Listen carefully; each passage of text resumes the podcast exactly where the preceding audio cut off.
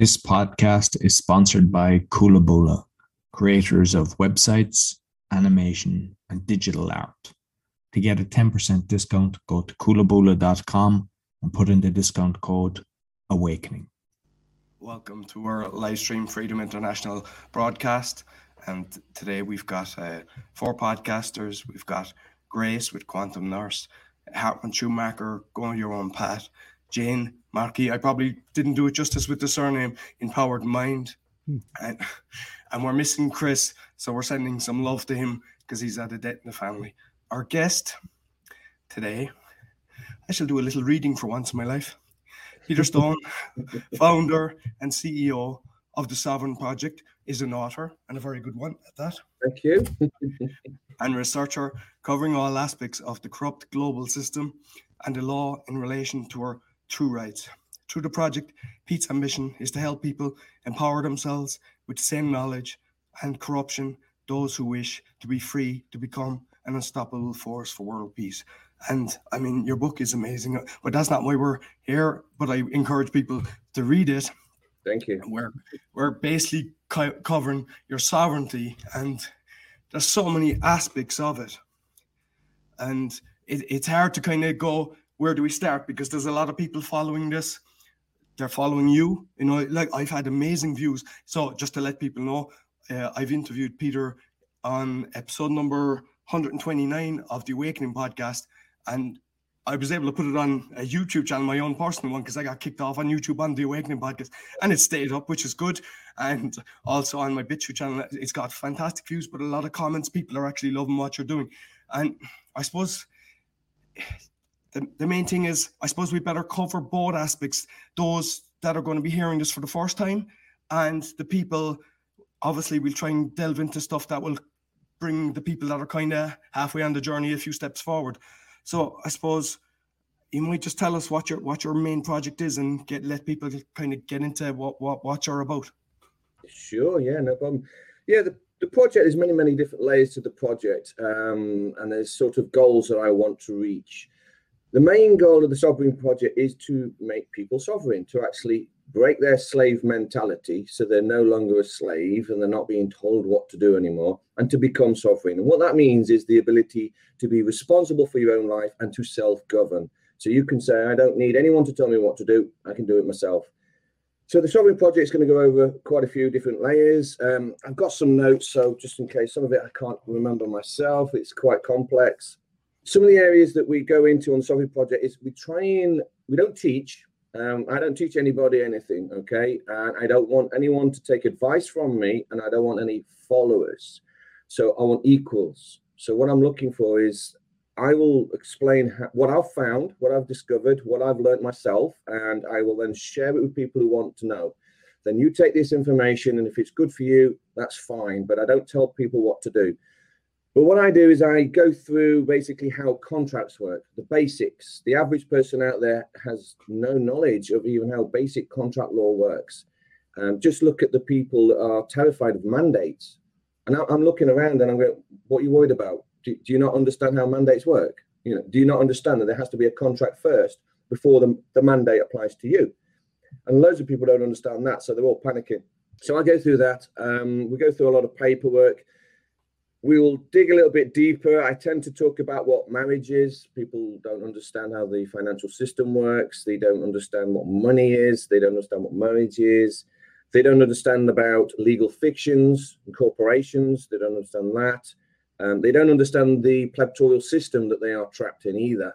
So I sort of talk about that, and we can d- discuss this throughout uh, th- this podcast if you wish. But I start on that make it easy for people to understand. So the idea is is to set them on the right path. They're going in the right direction, and then they won't fall into the wrong trap because there's lots of other stuff out there on the internet. There's lots of other other common law, if you like, and people are getting caught up in this, and they're getting caught up in UCC and uh, postal mechanics and all this sort of stuff, and they're they're swamped and they don't understand what's going on, and then they end up end up in serious trouble because they don't know what they're doing. I make it simple. I put you on the right path. Once you understand what you're doing, you're free to go, and now you can go off and discover the truth for yourself. So I, I, that's what I do. That's what the project, uh, Project's all about. Excellent. I suppose if we go back to the mandate because that will probably cover every single country because I know that you know and we've only discussed it recently you know Jane mentioned she had to wear a mask you know I, I haven't been doing it but I'm in Poland everybody's doing it and so un- unfortunately the police are being brutal at times they're coming up to people giving fines unfortunately in some places they're slapping them across the head with a baton what do you do when right. they're trying to get when they're trying to push this on us okay we've got to learn about the police this is something people don't understand. The police do not deal in law, never have, never will. They actually deal in commerce. Commerce is trade between corporations. That's all they deal in. Okay. There's two. When when you look at the individual, the individual's dressed in a uniform. Okay, he's a police. You might say police officer. He's also acting as a constable. The constable actually deals with law. A constable is actually responsible for his own actions. So there are two different job descriptions. So a constable deals with the law, which is protecting your rights and actual crimes. A police officer does not deal with that. He's dealing in commerce. And just sorry to interrupt you there with a with a constable because I know that's a kind of UK thing. Is this apply around the world? Are we talking specifically to kind of Commonwealth countries? Correct. Yeah, the forty-two. I think it's forty-two Commonwealth com- countries is the same, but you'll find that in every country where there is a police force force or police officer, there is an oath behind it. That oath makes that individual liable for his actions. So I can't speak for every single police force because I haven't thoroughly uh, investigated every single one, but I've investigated obviously the one in England. By the way, the UK, the word UK only refers to a corporation, it's not a country. So a lot of people say, no, I live in the UK. Well, if you live in the UK, you're living in a corporation. If you accept that, you are now under the jurisdiction of that corporation. And now you're going to get hit over the head by the policeman because you've entered into a contract. The police, policeman or woman, officer, cannot act against you at all unless you give consent. You have to enter into joinder with that officer before he can act. Now, it's very slight. It doesn't take much. It's not like he's going to offer you a contract and say, Do you mind signing here? I'll sign there. Okay, we're in a contract. Now I can bash you over the head with a truncheon. No. What he's going to do is it's going to be quite simple. He's going to ask your name. Are you Mr. Smith? Yes, I'm Mr. Smith. That's it. You've now entered into a contract with the policeman. Now you've got to start answering his questions. And now you're in trouble. So, what you've got to do is you've got to learn how to control these police. And the best way to do that is don't even consider them police. This is where people go wrong right from day one. They see someone in a uniform with a, a police badge and they automatically assume, oh, he must be a police officer. Don't do that. Just, just consider him a stranger at that point. Don't assume anything. By the way, um, that's how the government, or should I say the people behind government, government doesn't exist, it's a legal fiction, but the people behind government operate under your assumption. So if you carry on assuming stuff, they will carry on acting against you. So don't assume that the person who's come up to you in a uniform is the policeman. It could be a male stripper for all you know. Don't assume anything. So he, he walks up. The very first thing is, uh, who are you? Don't say officer or nothing. I'm not even going to acknowledge he's an officer. Who are you? You walked up to this conversation. Who are you? If he says, "Oh, I'm a police officer," oh, right, okay then. Right, I need you to like, formally identify yourself, name, rank, PC number, and give me your warrant card. Then you don't go any further. You don't answer any questions at that point. He gives you a warrant card. Fantastic. Thank you very much. And then you say, okay, are you actually working under your constable's oath today? You've got him. He's got to answer. If you ask three times and he does not respond, you can answer for him and say, right, I don't believe you're working under your oath. That means you're not a constable. That means you're not a policeman. That means you're actually impersonating a police officer, which is seven years imprisonment. So I'll say, leave me alone. I'm going to call the real police and I'm going to put in a, uh, a complaint. You are breaking the law. So you just got to c- control the situation. Too many people are folding right at the beginning. The policeman comes up. Who are you? Want your name? I want your driver's license. You end up doing all this. You're being told what to do. You're doing it. You've entered into joinder now. He has authority over you. That's all they need. But if you don't enter into joinder, they can't touch you. If they do touch you, it's unlawful. I'm going to place him under arrest now. Film everything. All right. If, if someone walks up to you, you don't know. All right, let's get the camera on. Okay, I'm recording this. We've got the tools. Use it. Use your mobile phone. Record everything. This will become your affidavit. This will become your witness. one of the things that the Sovereign Project wants to do is if I can get funding, is I want to create a, an app. So the idea is, is if someone from, from um, the government department, a policeman, social services, or whatever, fake bailiffs, whatever, comes to you, you'll be able to switch the app on and it will live stream. And then all the other sovereign members, the fraternity members, will be able to jump in on that call and they will be creating your remedy while you're recording it. Beautiful. And you'll say, Oh, I've got 10,000 people watching this, um, officer. Do you want to carry on down this line of questioning? so, yes, police do not deal in law, only commerce.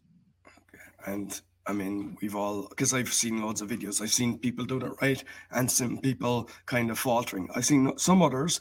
They look like they've done it right, but you've got a psychopathic police officer who then eh, gets abusive and everything. If assuming the fact that they chuck you into the paddy wagon or the police car, as we, you know, someone would know it as, what's your next steps? What should you do if you're brought to the police station? Right. Okay. You're in deep now. Um, as long as you haven't entered into joinder, as long as you've not answered any questions, everything that's now happening to you is unlawful, all of it. So what you need to do is start giving notice. So the, the person, the police officer who's acting unlawfully against you, serving verbal notice. I hereby note, give you notice that you are kidnapping me. I charge ten thousand pounds an hour, minimum. And then you say nothing. Okay, you get dragged off. You go to the. You say nothing. Do not. Do not say a word. You can carry on saying, I'm held against my will, I am being kidnapped. You can say stuff like that, but don't say anything. Well, hopefully, you won't be alone. So if you're going to get pulled off, hopefully you've got friends with you that's going to follow the police van to the police station. They're going to be witnesses. Hopefully you're not alone and you've got friends also video recording it. You might have to spend 24 hours in the cell.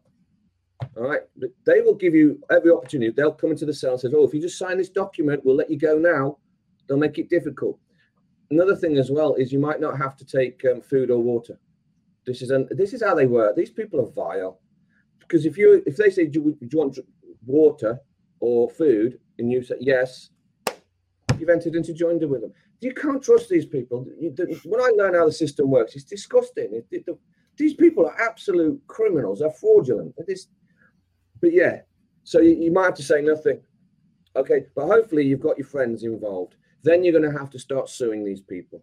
So you don't sue the police. The police is a legal fiction. You're going to sue the officer by name. So you're going to find out where he lives, and then you're going to sue him, and you're going to serve notice, and you're going to take his house and his car.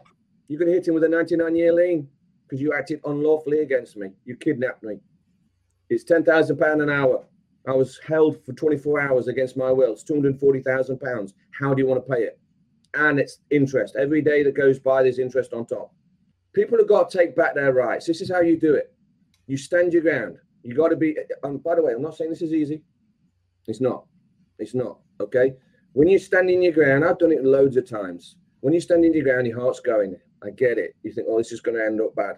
I get it. It's not easy. But the more you do it, the easier it gets. I would not suggest to the average person out there to take on a police officer straight away. Uh, take on traffic warden or something. That's easy. so, you know, just have um, small goals, okay? And, and don't get yourself into a situation where you're going to be with police officers as well. Don't don't even do that at this point. It's not worth the risk. If you're not ready, if you don't know how to handle yourself, just don't get into that situation. You know. So, um, but yeah, it, if you get carted away and you have not entered into joinder, then it's unlawful and it's every officer. You can put serve notice on them all. If it's four of them, each of them is liable. That's 240,000 a pop. There's your million. when people start Have you ever seen anybody uh, sorry, have you ever seen anybody actually getting some finance from so-called police officer when he's abused his power and not acted as a constable? I saw um, there was a, a guy in America did it to an entire police station the bailiffs went in and seized the entire police station, put stickers on the com- computer, everything, because the guy knew what he was doing. He did his paperwork correctly, and they seized the panda cars and everything. All the police cars were seized, and then the police station had to pay up to get all their equipment wrong, uh, right. But yes, now the problem we have is the court system is completely corrupt. The court system is n- is not a court of law in any way, shape, or form. It's corporate. It is it is a corporation. They're actually acting as trusts. We can get into that if you wish to know that. But they're corporate, just the same as McDonald's and Burger King and all the rest of it. In fact, England, UK, all that, they're all corporations. America, they're all corporations. They've got no authority unless you uh, enter into a contract with them. So all these courts, they are not dealing in law and they are completely corrupt. The problem we might have is trying to get our paperwork processed, especially when it comes to affidavits. Okay. You could do the notices, that's easy. You can sue someone from your own desk, which is what I do. Suing someone using your own paperwork, you don't use their forms, you sue you use note, uh, notices, that sort of stuff. When you move into the affidavits and you want to file it with the court system, you might end up having problems. That's where the numbers come in. This is where Sovereign Project comes in. I'm on record as saying that Sovereign Project is Fight Club. We've all seen that film, Fight Club. We're not going to act on on this information. We're just discussing it. We're just talking about it. We're just talking about DVLA and our number plates. We're just talking about the council tax and how it's corrupt. But when the numbers are there, 100,000, 200,000, 500,000, and we all get our paperwork and hand it into the courts, there's no stopping it then. The courts are going to be swamped. It's game over. So it is a numbers game. An individual trying this, it's difficult. Hence the sovereign project. And like with registration as well, I heard that when you register something, that you should only record it. You might kind of delve into that a bit as well, because I don't think yes. people are aware. Registration, right? Okay, this is a this is something that people are going to have to wake up to. Um, it's quite serious. You've all heard Klaus Schwab say, "You will own nothing and you'll be happy."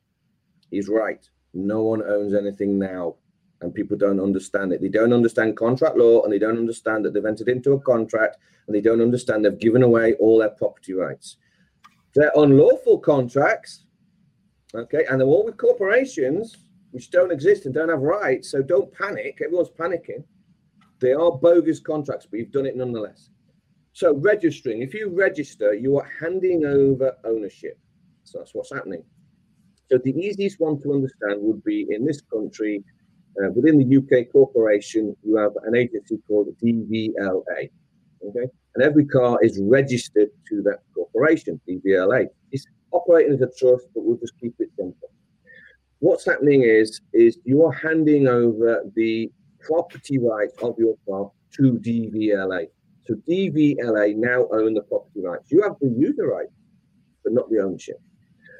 The DVLA now issues a license plate. This is the thing: is the government telling you what they're doing. It's just the average person is illiterate. They don't listen to the words. They don't understand the words. But you're issued with a license plate, and that straight away should ring alarm bells. You go, hang on a minute, what do you mean license plate? License means asking for permission. That's what it means. So if I have a license, it means I've asked someone else permission to use their rights. So you go, hang on a minute, why do I need a license plate? So what's going on? DVLA will issue a license plate. That is a government number. That is now affixed to your car. They own it. Now you are liable. You are liable for everything within the DVLA policies. You are now liable for the highway code. Here's another thing. There are no road laws, nor will there ever be. The police fake it. They get you to proclaim the law. We'll touch on that in a bit. But anyway, the DVLA. So what happens is you put your license plate on there, then you have to pay tax. You're not paying tax on your car, you're paying tax on the license plate. So the tax only applies to the license plate. And now you're liable for all the speeding tickets and the whole lot. And if you don't do as you're told and you don't pay the tax, they can come along and seize the property because they already own it. You are using government property. And here's the thing if you've got government property that is now licensed, guess what you also now need? A driver's license. so now you've got to get a driver's license to drive government property. So, yes, if you actually just deregister your car, take it back and say, no, thank you, I no longer require that service. By the way, it's completely voluntary. They can't force you on this. You take it back, you remove the license plates, then you don't need a license anymore and the driver's license, and you're not liable for the tax, and all the highway codes don't apply to you anymore and you should be left alone. And if you are pulled over, you can sue the policeman because he's unlawfully and illegally pulled you over and say, right, I'm suing you for stopping me because I had the right to travel and you just stopped that and you just violated that. But yeah, everything that you've registered, your house, your business, your children, your car, anything that you've registered with the government agency, you've handed over ownership. It's like your kids. If you put kids in a, in a public school, here's another thing. People think public means public. No, it doesn't. Public means private. so the average person, if you say, do you know what public means? They go, oh yeah, public park. You know, we'll go out on a picnic and we all share the park together. No, that's common law public, not state public. State public means private. So what you're actually doing is you are now entering into a private jurisdiction that they call public. You are now a member of the public. It gives you that's they're giving you a clue. Membership. You are a member of the public. So you sign up, and again, you fill out the forms. Never fill out forms from the government, people. But you that's what you do. You go to a public school and then you fill out the forms and you put your kids in there and then you don't understand why you get fined when you take your kids out of school and go on holiday. You go what's going on? How can i receive fines? They're my kids. No. You handed them over to the public school. They're in a private jurisdiction owned by the state. You have no rights. Okay very very very dangerous thing to do because if you do that social services can get involved they can they can uh, force medical procedures on on your children without your say so, you have no rights at that point. You can send notices all day long and they will ignore it. So, yes, um, registering means handing over ownership. Oh, excellent. Listen, Peter, I'd love to stay on longer, but I don't want to hog the stage. Thank you very much. And I pass you over to Grace. oh, hello. Oh, Sovereign Pete. Thank you very much. Nice to meet you. nice to meet you too. I was, I'll go straight to fin- finances. Sure.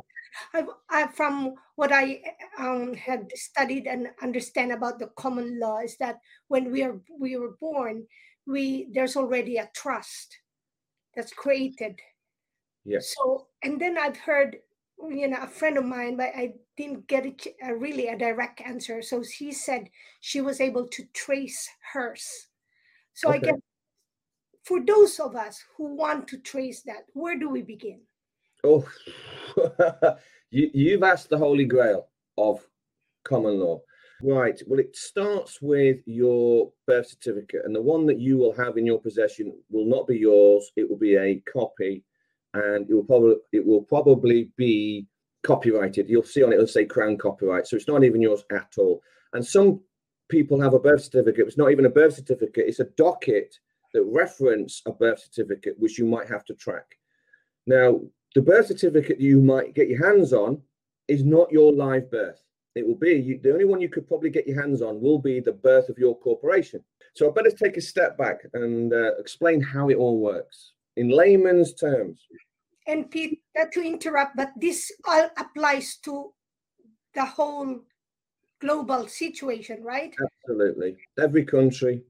If you were born in a state hospital, and um, your parents signed some forms within that state hospital and there was a birth certificate, you are part of the trust, which is, which is called the Cestui Que Vie Trust. Go on, if anyone's listening, go and look that up. Okay, Cestui Que Vie Trust. All right, so you can find it. This is um, evolved over 2,000 years. Okay, there's no definite. People want easy answers. There's no re, there's no easy answers on this. So but I will talk in layman's terms just so you can comprehend what's going on. Does everyone understand how a trust operates before we go further? Do you want me to touch on that very quickly? Yes, please. Yeah? Okay, right. So to understand how this trust, you've got to understand trust law or what a base. there's over 100 different types of trust. So I'm going to just, again, basic stuff. Try and think of credit and debt. Okay, so whenever credit is created, um, there's always a debtor. You, you, the, the, two are always there. You creditor, you'll have a debtor. If someone's in debt, you'll have a creditor. They both exist at the same time. Okay. Now, in normal trade, that's easy to understand. You know, I can pay you to, to work for me. You do the work, and I will be in debt to you until you've completed the work. I have to pay you, and then I will pay you. It's very simple to understand. Now, in a trust, is like this contract, okay, with you've got a creditor and a debtor, but it's a three way contract. You've got someone at the top called the administrator or trustee who controls this contract. So you'll have one person who's the creditor and one person who's the debtor of this contract, but you've got someone at the top who controls it. So you've got the, someone at the top who then basically creates the credit on your behalf. And then someone else will be the debtor. So just think of it like a triangle. The way the entire monetary system is operated on is on this trust of credit. I think most of us now understand about fiat currency. We understand that it's a debt-based monetary system. So you think, well, okay, there's there's a lot of debt in this world, and there's some like I don't know, 1.5, 2.7 quadrillion in debt. So you go, well, who's the creditor for all this debt? And that would be the people. So every person who's got a birth certificate, that equal amount of debt well, actually, there's more debt than credit because it's interest. The interest is on top. It's a Ponzi scheme.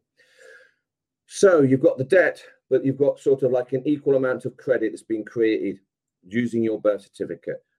There's interest on top of that debt. That's why it's got to reset in this decade. So what happens is, is when you were born, your parents don't understand any of this. They, they fill out the forms and all the rest of it. But what they're doing is putting you, when you were born, they're putting you into the trust. They've handed over ownership. So now the Vatican owns you. So the Vatican then creates a live certificate of birth in your name. That's a live one. You'll never see that. That's underneath the Vatican, locked away. I don't think anyone's ever got their hands on that. I think that's the holy grail. That's not going to happen. There's people out there trying to do that, but that's a multi year task. It's not like, oh, I'll just apply to the Vatican. I'll fill this out. Hey, Vatican, can I have my life certificate back? Okay, okay, here it is. Oh, thank you very much, Vatican.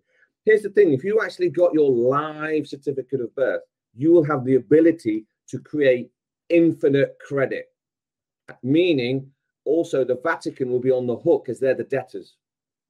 They're the one who set the trust up. They set the trust up, you see. So what they do is they take your live certificate of birth, they use that to create credit. They are now the debtors. They don't want to be the debtors. They don't want to pay all this back. So what they do is they get this debt and they give it to layman's terms, they give it to governments. It's, a, it's up to the governments to get rid of this debt. So then what they do is the government ends up tricking you into paying back your own credit. So this credit is created, pays for in your name, pays for the roads, electricity, gas, you name it, your car insurance, everything is paid for using the credit from your live birth certificate. The Treasury is on the hook to pay it back. They don't want to pay that back. So then they get brokers like electric companies, gas companies. They are brokers. They don't sell anything. What they're doing is they're tricking you into paying back your own credit. And then they give that money back to the Treasury. Now, going back to your your birth certificate thing, the birth certificate you, that you'll probably have in your possession is the certificate of your legal fiction. This is a corporation in your name. It's a dead entity, doesn't exist. It's owned by the Vatican. That corporation has become the debtor. You are now tricked into becoming the debtor to pay back your own credit. Mm-hmm. Some people have got control of this. You can do it through, um, you can bankrupt it. So that's another thing. You can do a hostile takeover. Just treat it like a corporation. Um, other ones, you can become a secured party creditor. You can turn into a limited company.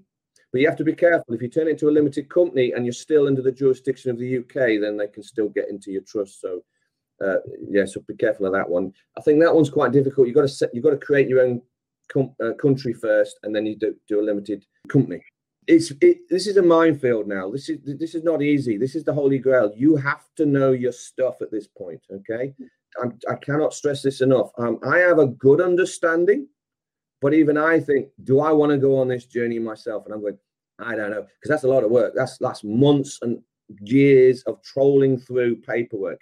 You have to become a, a private detective. So you'll have, to, and, and there's no two people. It's the same remedy. So you have to start with your birth certificate what hospital were you born in? What country were you born in? It's going to be different. They're going to be different agencies. You're going to have to contact them. You're going to have to trace it all the way back. Not easy. I guess it's a lifetime. It's a lifetime journey, and uh, at this moment, each of us kind, kind will kind of have make a decision of where we put our energy. Yes. Okay. Yeah. I totally agree. Um, you could spend hours, years, weeks, or whatever on trying to get hold of your trust fund, but it, don't forget it's in fiat, and they're reset, they're resetting the fiat. So the, the trust fund, if you get hold of it in a few, say ten years time, it's not going to be worth anything. So you probably put all these years in, you'll finally get hold of it and it's worth £2.50. It'll, it'll buy you a cup of coffee. So I tend to put people off that and say, look, if you want to go on that journey, go on that journey. The Sovereign Project is much simpler. We're just going to step out of the system. We're not going to be part of it anymore. We're not going to play this game anymore. We're not playing the fiat system anymore. We're going to go back to using gold and silver. We're going to be in the private. We'll have our own economy. Okay, so that's the easier solution. But yes, the birth certificate, that's the holy grail. There are people doing it. I think Peter Wilson is a friend of mine. Um, I think he's going to take it on. So um, he's got a YouTube channel. Follow him. He's gonna. He's been training for years just for that. Okay. Thank you, Pete. Uh, Sovereign Pete. Uh, let me just share you now one of the questions of the viewers. He said, "What should we do first about unearthing all of this?" Is, mm. Since you mentioned already about the Sovereign Project. Yes, um, I would make it simple. You've got to get the average person in on this, if you like. But you're dealing with people who don't even know what money is.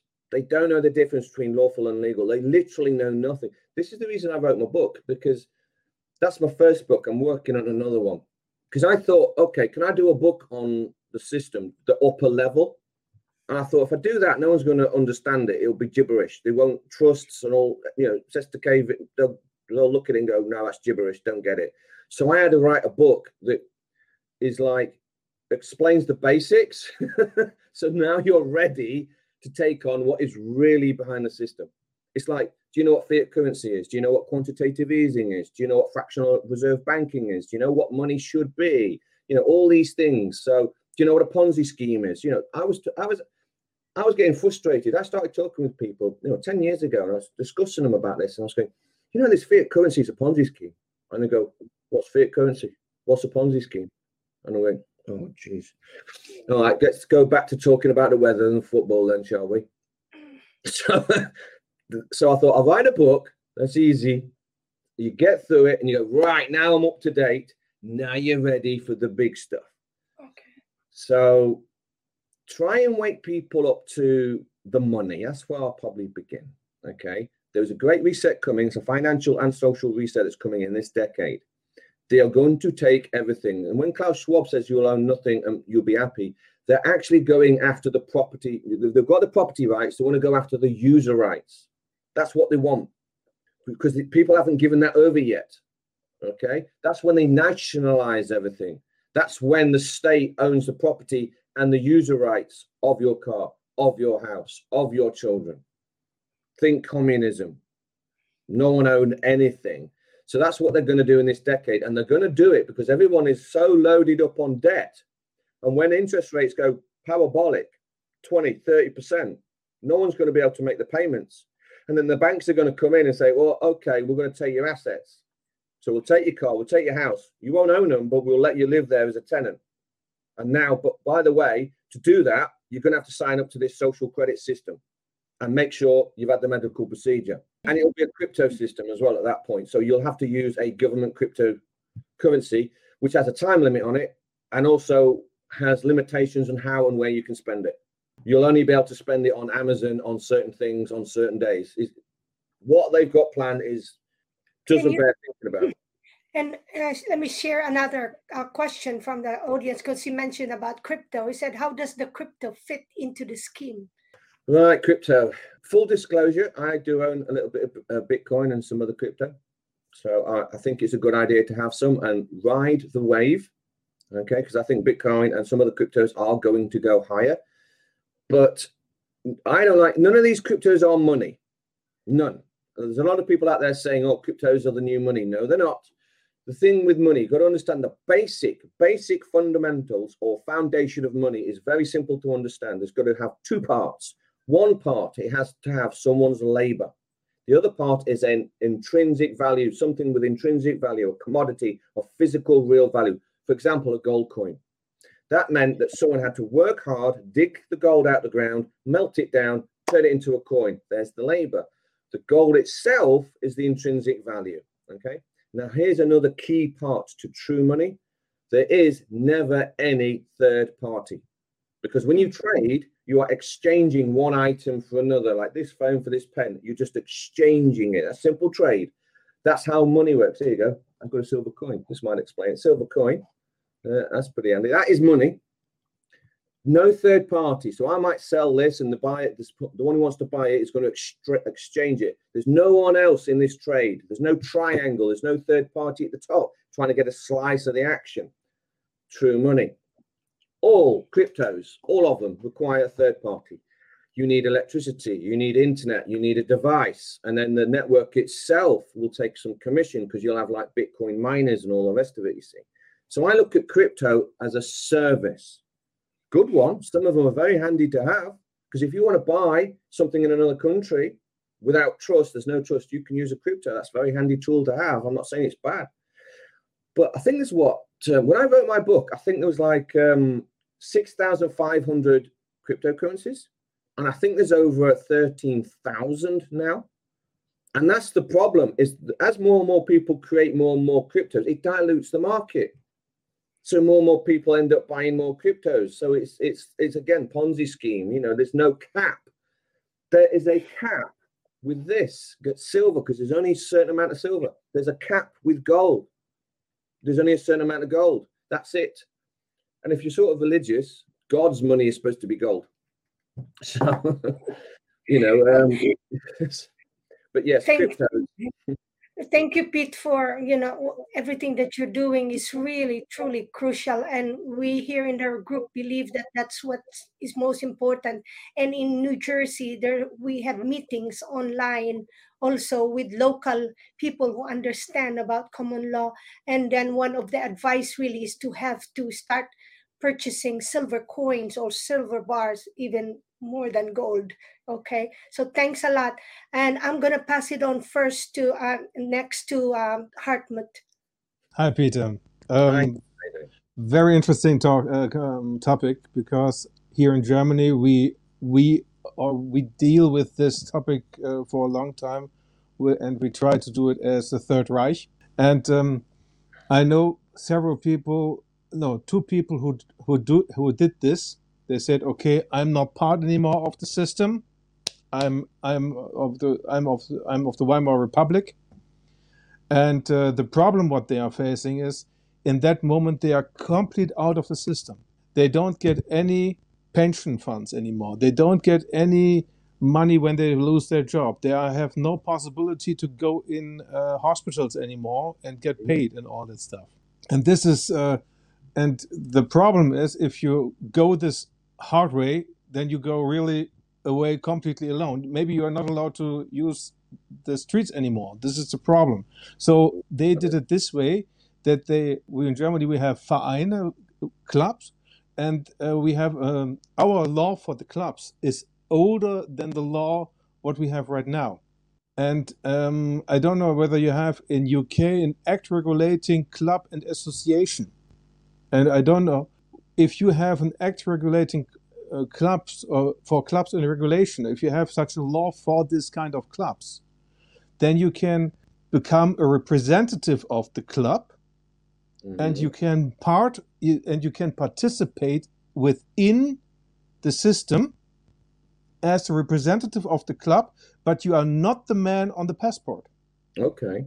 This is uh, this is a way people try to do it here, so that for example, if they sit in the front of the court, they say, well, the man on the passport, that's not me, but I am the representative of the club. And uh, and please judge to whom are you talking? Are you talking to me as representative, or are you talking to me as uh, as the passport owner? And um, do you do you have any similarity in the UK that you have a club law where you where the where the um, let's say the the representative of a club have specific rights? Okay, I think I I hear what you're going on. Now, here's the thing. When I know a lot of people are using this common law, I think this is where a lot of people go a little bit astray. Okay. They go looking for it. That's a mistake. You will not find common law if you go looking for it. Okay. Common law is from within. I make the law. That's how it works. That's what sovereign means. In when you are sovereign, you have this. I mean, you've got to talk about rights let me just touch on this as well. A lot of people think rights are just rights. I go, no, no, no, no. It's a package deal. Rights is part of a package deal that you get when you become sovereign, which is when you reach the age of consent.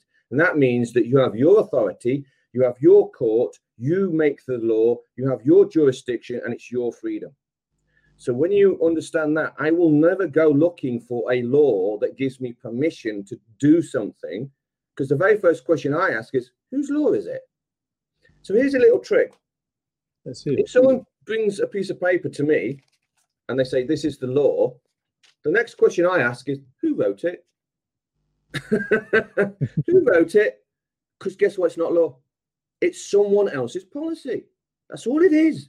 This is the biggest scam that these politicians and these governments or the people behind governments, that's what they're doing. So they give me this piece of paper and say, Aha, I've got some common law here, got it off the internet. Let me have a look. And I go, Who wrote this? That's their policy. It's meaningless. It means nothing to me. It only applies to me if I put my signature onto it. If I sign the policy and someone else also signs the policy, then it becomes law for me and the other person. Okay. So if I'm going to open a private club, I'm just going to open a private club. End of.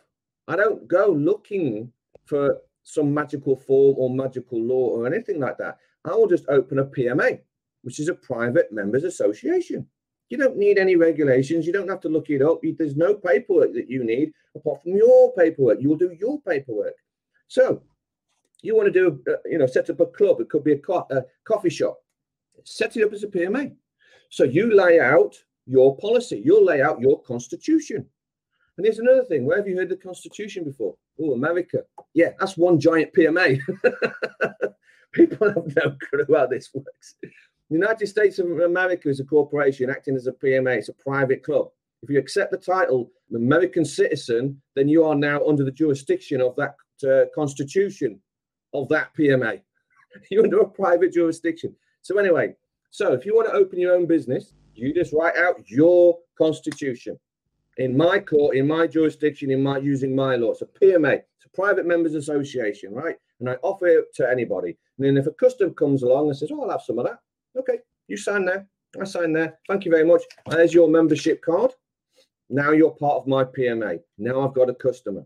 So, say you've got ten thousand customers all operating, and then the police come knocking on your door saying you you've got no, uh, you you haven't got regulations, you haven't got all the paperwork. You go, hang on a minute it's my PMA. Is your name down on this? No, it isn't. Is there a contract between me and you, constable, saying I have to follow your policy? No, I don't think there is. So you're trying to impose a contract onto me that doesn't exist. That's a tort. And that's very close to criminal action. Because the way it goes, you've got civil, you've got tort, you've got criminal. Civil the meaning contract, okay, means a dispute between two people where a contract already exists. That's a civil dispute. That's a civil. That's a civil act. You know, civil matter. Then you've got tort. Tort is more serious than civil. Tort is a tortuous act, which means someone is trying to impose a contract onto you where one doesn't exist, or they've violated your rights. Now we're getting serious. If I can prove intent that you intended to impose a contract onto me that didn't exist, we're now going into the criminal. Now you're going to go to jail. So people have got to know this stuff. Okay. Knowing law is not difficult. Knowing law is not trying to memorize thousands of bits of legislation. So uh, uh in the in the UK corporation, in their legal system, which by the way, I am not part of that jurisdiction, in that legal system, there's something like 32 million bits of legislation. Do I want to try and memorize all that? No. In America, the American corporation has 50 million pieces of legislation. You will not live long enough trying to read them all. Don't even play the game. Just say it doesn't apply to me, and life gets much more simple. People have got to learn that they make the law. Stand in your own two feet. You stand in your power. I make the law. I write it down. You're in my jurisdiction now. So that's how it works. But let me just touch on a few things. You mentioned passport. You're absolutely correct. The passport is not you. It never was. Your passport, you'll notice, is written in all caps. Your name is in all caps. That's not even English. That's some sort of dog Latin ASL or something like that. That's making reference to your corporation. All you are, by the way, is a postman. it's not you that's traveling, it's the passport. so you're a postman acting as a postman with this passport. The word passport means pass from port to port.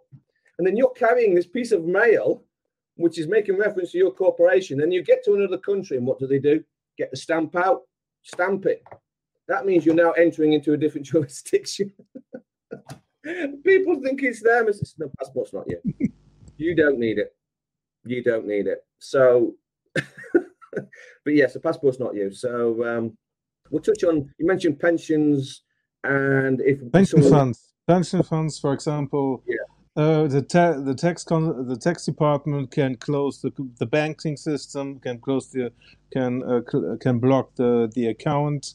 All these things can happen if you right. say stop, and then you yeah, in in Germany. So they were told, so I was told, then they uh, there is a prob- probability that you are kicked out of the complete system, that you don't have that you don't also have any account anymore. Mm-hmm. And for this reason, they established foundations in in other countries with yes. a bank with an account and with and in the foundation they established a company so that they could work over the company so that it can make business with normal people correct yeah?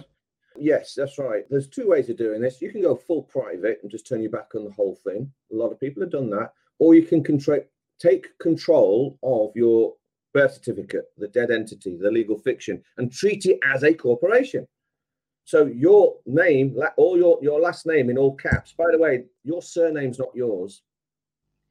So the surname is owned by the Vatican. The word idiot means the person who does not know their name.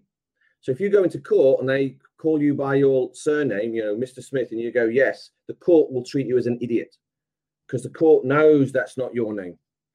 You might notice the very people at the very top of this pyramid don't have last names. The Queen of England does not have a surname. She's from the House of Windsor. So uh, the Rothschilds don't have a surname. They have uh, like Gareth D. Rothschild. The D means that that is not a surname anymore. It's a family name or a house name. Another one is a, in Germany. You probably know this. Germany, if you've got von in the middle of your name, von means that's not a surname. So you know, Hans von Bergen or whatever. Bergen is either a place or a house not a surname because the Von says it's not a surname. So, yeah, the passport is not you. So you can get a, you can get this corporation. You can become a secured party creditor, and you you own that corporation, and you can treat it as a corporation. You can run it as a corporation and still live in the private, and you can put everything into that if you wish. Also, what you can do is pensions. Oh yeah, I want to touch on the pensions as well and all this sort of stuff there is going to be no pensions. A lot, a lot of people are clinging on to this. Oh, you know, if I step out the system, I won't get my pension. Can't news for you. In this decade, there's not going to be any pensions. It's gone. I was warning people over a decade ago. This is why I wrote the book. This is why I, I'm doing what I'm doing because I thought there is going to be no pensions, private or state. They're gone. The private ones are actually running. The last time we looked at the debt market, the last time I looked, the debt market, I think it was 30 trillion, was operating with a negative yield, which means negative interest rates. That's the debt market. Every single pension is basically you've bought debt and you're hoping that that debt will be paid off and then you'll get your pension. It ain't going to happen. I've got a private pension, it's worthless. I've been paying into it since I was 21. And now, when I researched the pension system, I went, oh my God, it's a scam. People now paying into private pension companies are actually paying the people who are retired today. That's all that's happening. Okay. State pension, have a look at the unfunded liabilities of your country. Okay. In UK, UK corporation, it's 9 trillion. That's unfunded liabilities. That's essentially the pensions. So what this is, is pensions that have been promised to the elderly, 9 trillion. In America, 220 trillion unfunded liabilities. There's no money. So there's no pensions. Sorry for the bad news. You've got to prepare now. This is why I've got gold and silver. Wages as well. Oh my God, where do I begin with that? Um, in a free market, it doesn't matter if you lose your job for a few weeks or a few months because you'll have a big load of savings to live off. That's the way I, I live my life, by the way. Um, I've never taken any benefits or anything. I had a back injury 10 years ago and I couldn't work for two years. Didn't, I didn't claim anything. I just lived on my savings because I was saving. I would just save just in case something bad happens. You don't know. That's what sovereign means. You're responsible for your own life. So if something bad happens and you lose your job for whatever reason, I go, okay, I've got my savings. I'll live off that for a couple of years, which is what I did. And then I got back to work and filled the hole in, and the savings filled it back up again. So people have got to be responsible for themselves. Pensions is a scam. People should not be paying into companies or corporations for their own future. Do you think these corporations care about your future? No. In fact, a lot of these pension companies don't want you to live past 65. And here's the thing this is the truth behind what's going on now. The, so we say that the medical situation that's going on in the world today is to do with the fact there's no money to pay pensions and there's no money to pay benefits. You are a liability to the government at that stage. They don't want you alive. They want your trust fund because when you die, they can gain access to the trust fund, which is worth a couple of million. That's what they want. And people think that this whole medical thing is um, being pushed by the uh, pharmaceutical companies. No, it's not. They're only dealing in hundreds of billions. That's chicken feed. That is that is loose change that you find in the back pocket of your jeans. The people truly behind this have gone past the billions. They've gone past the trillions. They operate in the quadrillions. Just to give you an idea. Okay. So yeah, people are way off base when they say, "Oh, it's the pharmaceutical companies." Yeah, they're just, they're just an agent. They're a bit part player in this. They're going to make some money. Whoop de doo. They're not behind it. But yeah, so there's no pensions, no wages. Hospitals. I would not be using state hospitals anymore. Uh. Now I've I researched state hospitals. I researched cancer, diabetes, Alzheimer's, and realized they were curable because I found out what caused them. Um, you need to look up MRC5 that's found in a certain medical procedure. Just have a look at it. Look up um, Rachel Seller. So that's someone you, you, you should get on as a as a guest. When I discovered that and the link to all the E numbers that are in supermarket food, it's like, oh my god, no wonder everyone's dying of cancer. Yeah. But yeah, you do not want to trust state hospitals. State controlled medical doctors are completely dangerous. You want to you want to steer away from them at all costs. But hospitals, this is another thing. People think hospitals are there for your health. I mean, this is what I don't understand. Look, I mean, the government set up hospitals because they want you to live a long time. No. The state want to take control of the hospitals so they can make you sick and make money off you while you are sick. And they want to get control of your birth certificate. That's where it's created. This have you, ever, have you ever wondered why in a hospital it's called a ward? And it's the same in the prison. You have wards in prisons, you have wards in hospitals. What you're doing is you're handing over your authority to the people who run that hospital. You are awarding your authority to them. You might have noticed what's going on in this country. You've got mothers who can no longer see their babies. They're just given birth and then they can't get into the hospital. And you go, what's going on? We in Leicester, we helped a mother who went sort of little viral. 15 of um, the people that I know went to the hospital and dealt with that. But here's the thing: is that mother knew did not know what she was getting into. She did not. She filled the forms in. You handed your child over to a government agency. You consented. That's why these doctors and nurses can then tell you what to do because you are in contract with them. So yeah, I would not be trusting state hospitals. I would go holistic. Deregister from your GP. I could talk for hours on that, but I mean, I was really ill five years ago, and that's when I went down the my research switched from law and I switched into nutrition and health. And my God, did I learn stuff. And it was when I learned it, I was like, oh my God, what are these people in hospitals been doing? What have they been doing for decades? It's, I'm telling you that there is a rage building on this planet, a rage. And when people wake up to the truth and they realize what really is going on, and it unleashes I don't want to be a part of that. I want to be way out of that. But when it happens, my God, these people are going to be angry.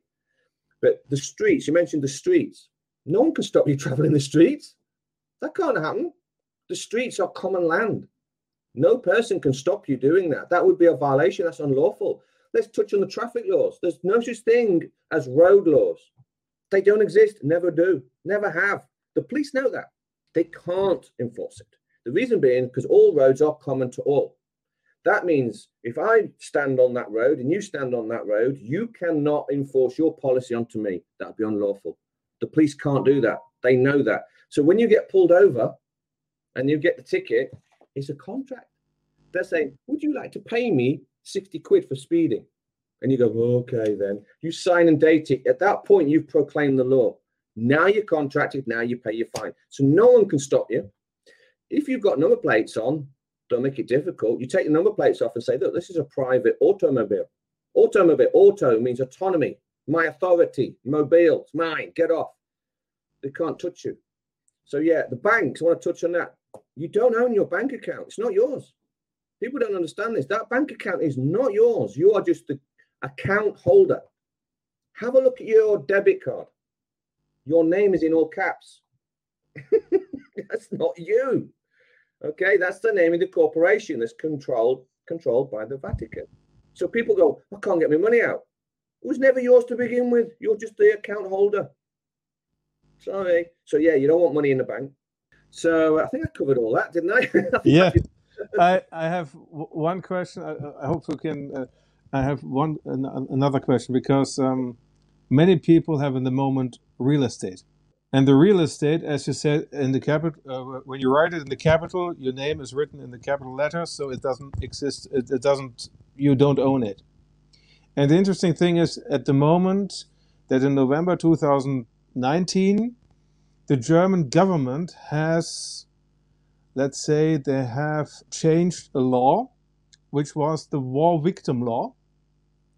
And the war victim law was the law in order to give funds for, for victims from the war, from the Second World War. Mm-hmm. And this law they have changed to uh, a social, let's say, social compensation law. So mm-hmm. now, if there is a social compensation, for example, also uh, vaccination uh, damages can be paid by this law. And mm-hmm. this is connected to a compensation trust law. So that mm-hmm. all people, that all the people in the country have to pay, let's say, more than, if, for example, if more than 5,000 euro, everything will be split 50 50. 50% will get the government. And uh, if you have real estate, then you then the value for example will be taxed will be yeah they will they will show what the value is and then you have mortgages for 30 years yeah and this law will uh, will be activated in germany on the 1st january 2024 mm. and so we so we think that the compensations and the payments will so high that no one can hold or no one can pay this payment anymore because they are so high, and mm-hmm. so all the property will go back to the to the government. Yeah, that's the plan. That's the let plan. Me ask, let me ask you though, whose law? Of the corporation. Well, a corporation doesn't exist. It's a dead entity, has no rights. So, who? Can you give me a name of the person who's decreed the law? Question: If I have already if I'm, let's say, I'm 60 years old, I have a house and I have all done this. And so I have the registrations, I have registered the house okay. in the departments. Okay. And I'm, let's say I'm trapped in this way. Okay. No, how can I, how can I get it out and how can I say this is my house? Were you given informed consent? Okay. Think about it. Were you given informed consent when you filled the forms out and you sent it off? Were you given informed consent of what you were doing? No. no. You know, when you filled all those forms out, was there a second signature included on the form? No. So who do you have a contract with? Nobody. do you see how fragile the system is? Do you wow. see? Yes, you have no contract with any of these people. You have written pieces that you've probably signed on pieces of paper that just belong in a corporation, which is a dead entity with no rights. That corporation can't do anything because it's not alive. It doesn't exist. So you say, well, uh, you know, there's a, there's a problem. Now, if a person from one of these agencies contacts you and says, right, we're here to do X, Y, Z, you'll turn around to that person and go, what's your name? What's your name? I got your name. Okay. Is your signature on this? Oh, it's not right. Well, you must be acting as an agent. So, can you tell me the name of the principal that you're acting for? And can you give me the name of the principal who's claiming they've got a contract with me? Can't do it because that principal doesn't exist. That agent is in serious trouble because he's knocked on your front door trying to put a contract onto you that doesn't exist. Remember, a contract only exists with two signatures. It has to have your signature on it. Has to. And for someone to impose that contract onto you, it has to have theirs on it as well. If their signature is not on it, there is no contract. This is why the system is so fragile because the average person thinks they've got contracts. And I go, who with? What? Yeah, who have you got a contract with? Give me his name. They can't do it. So if you don't know the name that you have a contract with, how do you know do you know contract? You're not. You see, this is why the system is so fragile. It really is. It's a joke. When you understand how it works, you'll be laughing your head off. You go, oh my God. Because all these people, none of them want to take liability. They don't want to take responsibility. They have all been hiding behind corporations, legal fictions. So when you start putting pressure on them and go, who's the principal? They are in so much trouble. These people are going to quit their jobs. They're going to leg it. They don't want any part of this because the scam is over. It's like you were saying about, oh, this law, that law, this law. Well, wait a minute. None of what you mentioned is law in any way, shape, or form. None of what you said was law. It's all legislation. They're all contracts. They only apply to you if you say, yeah, okay, I will pay all that tax and I will hand my property over if you've signed on the bottom line. If you did not sign on the bottom line, it doesn't apply to you. So when, when people wake up to that, people are doing things. It's like this mandate stuff. People are panicking over this mandate stuff. why are you panicking over this mandate stuff? You can't be mandated.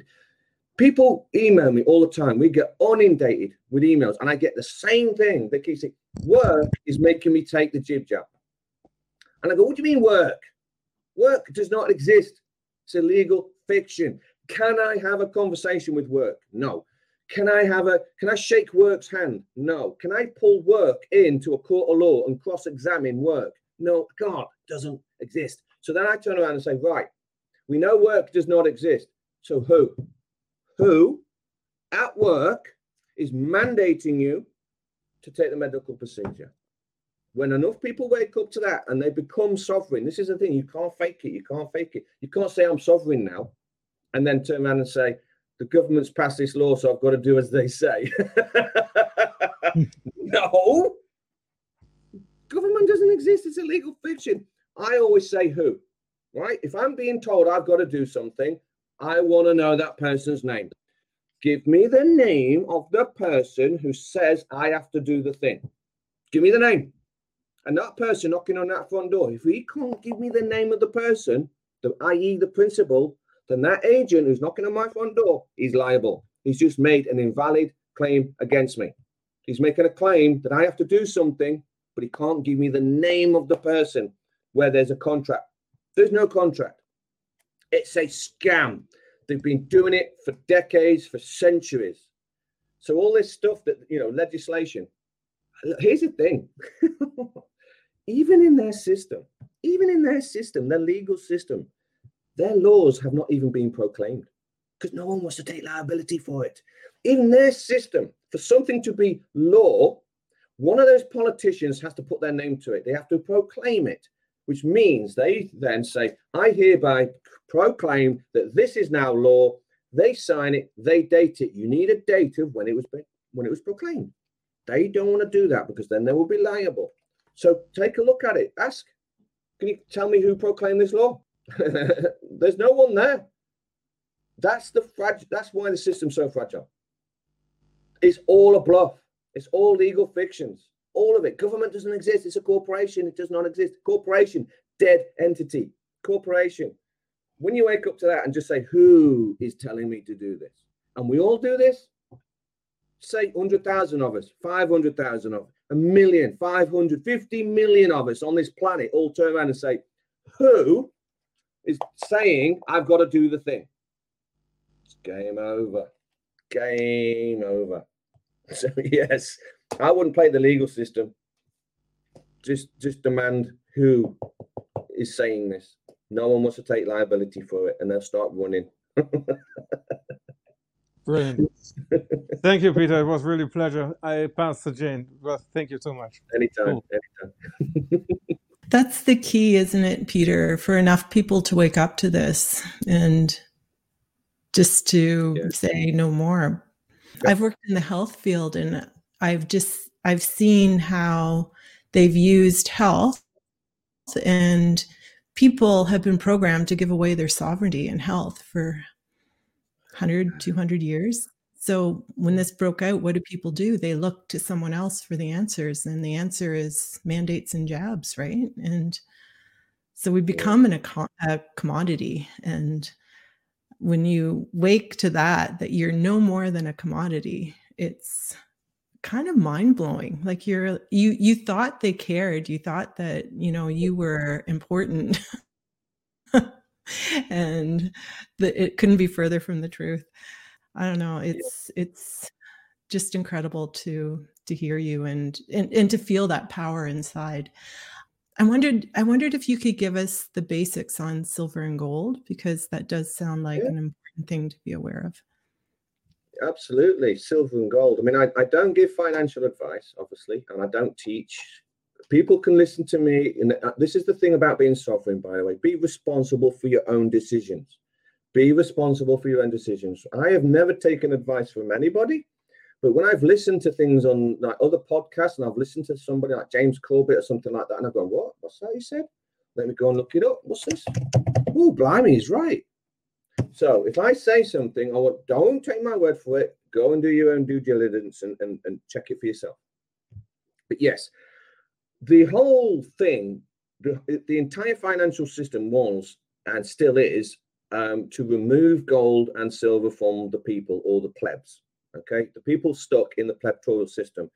Um, little, just off topic a little bit, going back to the passport. If you check your passport, um, I think this works on all passports. I think it'll definitely work on the uh, UK one, um, but there'll be a, a, letter or denomination somewhere in there in one of the codes. It'll be either A, D, or P. So A is uh, aristocrat, D is diplomat, and P is uh, plebeian. so you're part of the plebs. You're part of the plebtorial system. So the idea, what these people at the very top, the Crown Corporation, is they want to strip us of true money, which is gold and silver, which is what they've done. No one uses it anymore. Okay, we use bits of paper. Some people say that the notes we use are promissory notes. They used to be. They're not even that. They're just pieces of colored plastic with no value. So they've managed to take all the gold. Take a look to take a look look at Vatican and the uh, royal family. You'll see the gold dripping everywhere. The Pope sitting on a throne made of gold. It's worth twenty million dollars and all the rest of it. Okay, they want they want the gold. They have been using gold for, for centuries now, and what they tend to do is they steal the gold from everybody. While they steal the gold, they devalue the, the gold, make it worthless or virtually worthless, so no one wants it. You you plebs you don't want any of this gold. Right? It's cheap. It's just an old relic. Okay. Then all the plebs find it too difficult to make ends meet because of wage compression that's caused by inflation. So they get into debt. So everyone borrows. So they're borrowing to buy houses and cars and student loans and all the rest of it. So they keep borrowing and borrowing. By the way, none of that is actually true debt. It's all credits. You own credit that is now being sold back to you as debt. So there is no debt. It's another fake thing. So anyway, these people got all this debt. When the system gets so bloated with all this debt and no one can actually pay it back anymore, they orchestrate a crash. The stock market will crash. Although this time, I think it's going to be a currency crash. So the market is going to crash upwards, not downwards. So if you look at the stock market of Venezuela, for example, that is the best performing stock market ever because it goes straight up. And the reason was is because their currency completely crashed. So it, it looks great. That's happening right now, by the way, in, in real time. So you look at the main stock market, Dow Jones and all that, that stock market's going up. The only reason it's going up is because the dollar's being devalued at around 15% per year. Okay. So when the the weight of all this debt is so big, and all the elites, if you like, or the people, parasites have got all this gold, which is very low value. They smash the system, wipes out everybody. They steal all the wealth. Gold goes ballistic. And then the people who know how this scam works are sitting pretty because they've got all the wealth, this wealth transfer. So if you know that's coming, if you know that fiat currency is being devalued at least 15% per annum, then you should not be holding your savings in fiat.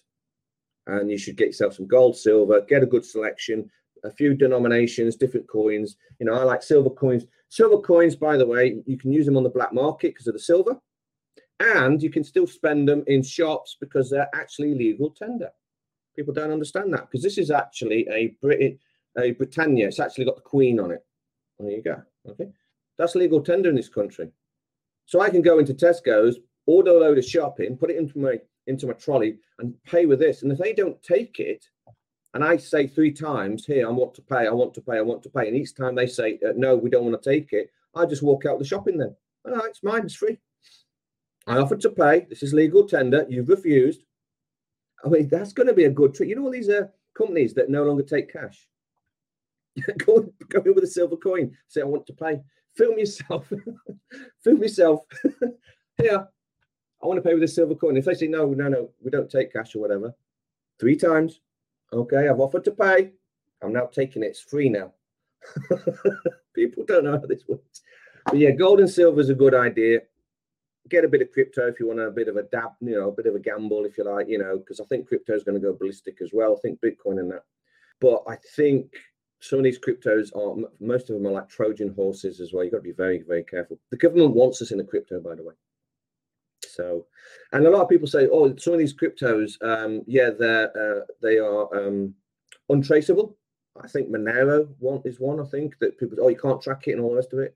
The government doesn't care about the actual crypto itself because they're going to be tracking your devices. You can't use crypto without internet, without a device.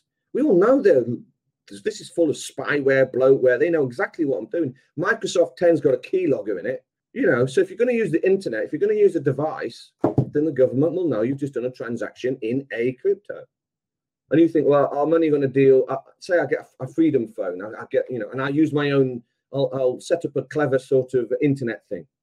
Yeah, well, what happens if you trade with a pleb on the street and he's got a normal device? The government now knows that transactions happen. So, yeah, these cryptos have some, but um, I don't think they're going to be very good in the future. Yeah, that's what makes me suspicious of it, right? Because they can control it at some point and knock it all out, which is they want us non-sovereign. So correct. Yeah.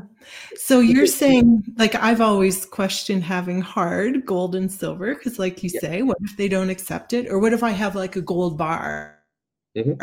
and that and they don't have change or you know any way of, but so to have silver coins is is uh, probably the easiest way to yeah yeah. Queen's head on it. It's legal, te- legal tender. It, it's it. You know. Remember, the word legal, by the way, means contract. Okay, so you will only hear the word legal or illegal within a contract. It does not mean lawful or unlawful. So when I say legal tender, it means that this is legal tender in the casino of the UK corporation. Think of it like a, a token. You know, when you go to Las Vegas and you, you, you poker chips. Well, that poker chip, chip only has value in that casino. If you take it to another one, they won't recognize it. Okay, so when I say legal tender, yes, this has intrinsic value because it's silver, but it's also a poker chip in their system. But uh, yeah, I mean, uh, the thing is, is within the black market, that's all they'll want. They'll only want gold and silver. They don't want fiat. they, you know, if they go cashless. But the thing is, is I don't even know if they can do it this cashless thing because there's people out there that are already starting up their own internal uh, local economies. It's happening already. And one of the things that the Sovereign Project wants to do is actually create a golden note. There's now a technology where you can do a real note made out of real gold, no third party risk. It's only, a, you know, there are only a few dollars to make, and it's like uh, it's like uh, laminated. It's like a gold leaf, and it's like laminated, right? So for a few dollars, that's what they're worth. People could use them. I think there's a, um, I think Utah, I think uses them. There's a there's a town in Utah, and they use these they use the gold. I think it's called goldbacks. It might be worth looking into that. Called goldbacks. Okay, so check that out. Um, and they use it alongside the American dollar. So some of the shops in that place, they'll go, okay, we'll accept the dollar, but we also accept the we'll you know we'll, we'll accept the, the the gold back. So um, that would open up uh, local economies. And the thing is, get networked. That's what I do. That's what I'm doing. I've got my little local economy here where I live. I've got over getting off of 400 people now. So we're all going to trade between ourselves. so it's happening.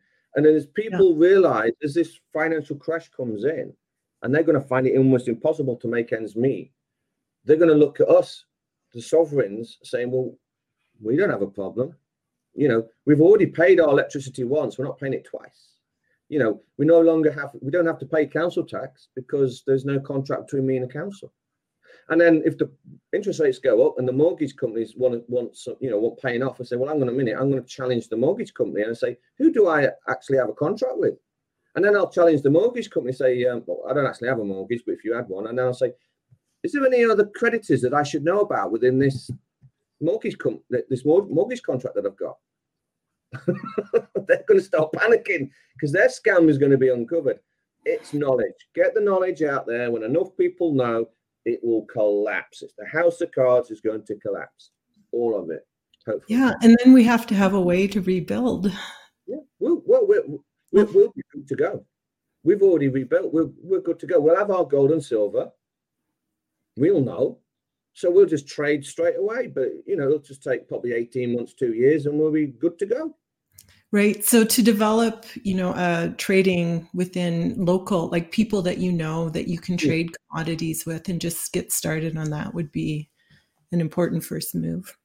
Yes, yes. And also, I'm actually working with another group called the Burnt Wood Freedom Networks. If I show that up there like that, Burnt, Burnt Wood Freedom Network.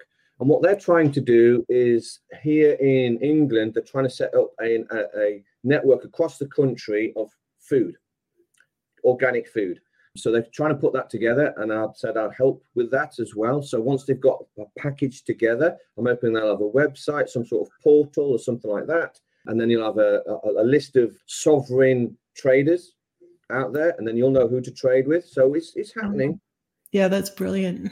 It's happening. So yeah, like um, yeah. So to get involved with that, I'm going to be looking for what I can do in North America. I'm going to pass you back to Roy. I think he's burning to ask one more question. Thank you so much. Uh, yeah, I mean, we, we said we tried to keep it at the hour and a half. We've another ten minutes if it's okay with you, Pete. So one yeah. of the things that that that I see is um, like we, we, you know, you there's the property tax and everything, and the bills that we paid. Now I see gas bills going through the roof and the electricity. Yeah. In Poland, the commercial has gone up 800%, and it's about doubled for uh, residential. And like bills have been, paid. you might talk about that because I think you could help a lot of people on that. Okay, right. Let me try and get this message out to people. You, your electricity, your gas, your water has already been paid for using the trust. Your live certificate of birth was used to create the credit to actually pay for all this. You've paid it once. This is why when you deal with these corporations, they call it repayments because you're paying a second time. It's all in the language. So what they're actually doing, all these gas companies, water companies, if you like, they are brokers. They don't supply anything. What they've done is they've bought the debt from the treasury. So because the treasury is on the hook. You're the creditor, the Treasury is the debtor. The Treasury sells this debt. So these brokers masquerade as electric companies.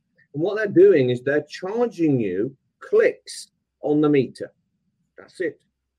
Now, that meter that's in your property will not be yours. It will not be owned by you. It will actually be probably owned in this country, it's the national grid, owned by the government. Layman's terms. Okay. It's a corporation that owns that meter. That meter is leased to the broker who is sending you the fake bill. Okay, that's how they do it. So, what you need to do is if you remove the meter, you put your own, and then you tell the national grid or the corporation that owns it, come and collect it. I no longer require your private property to be on my premises. I now have my own meter, and then you can cancel your contract with the broker, with your electric company, with your gas company. Clear the debt, although it's not a debt, it might not be a debt.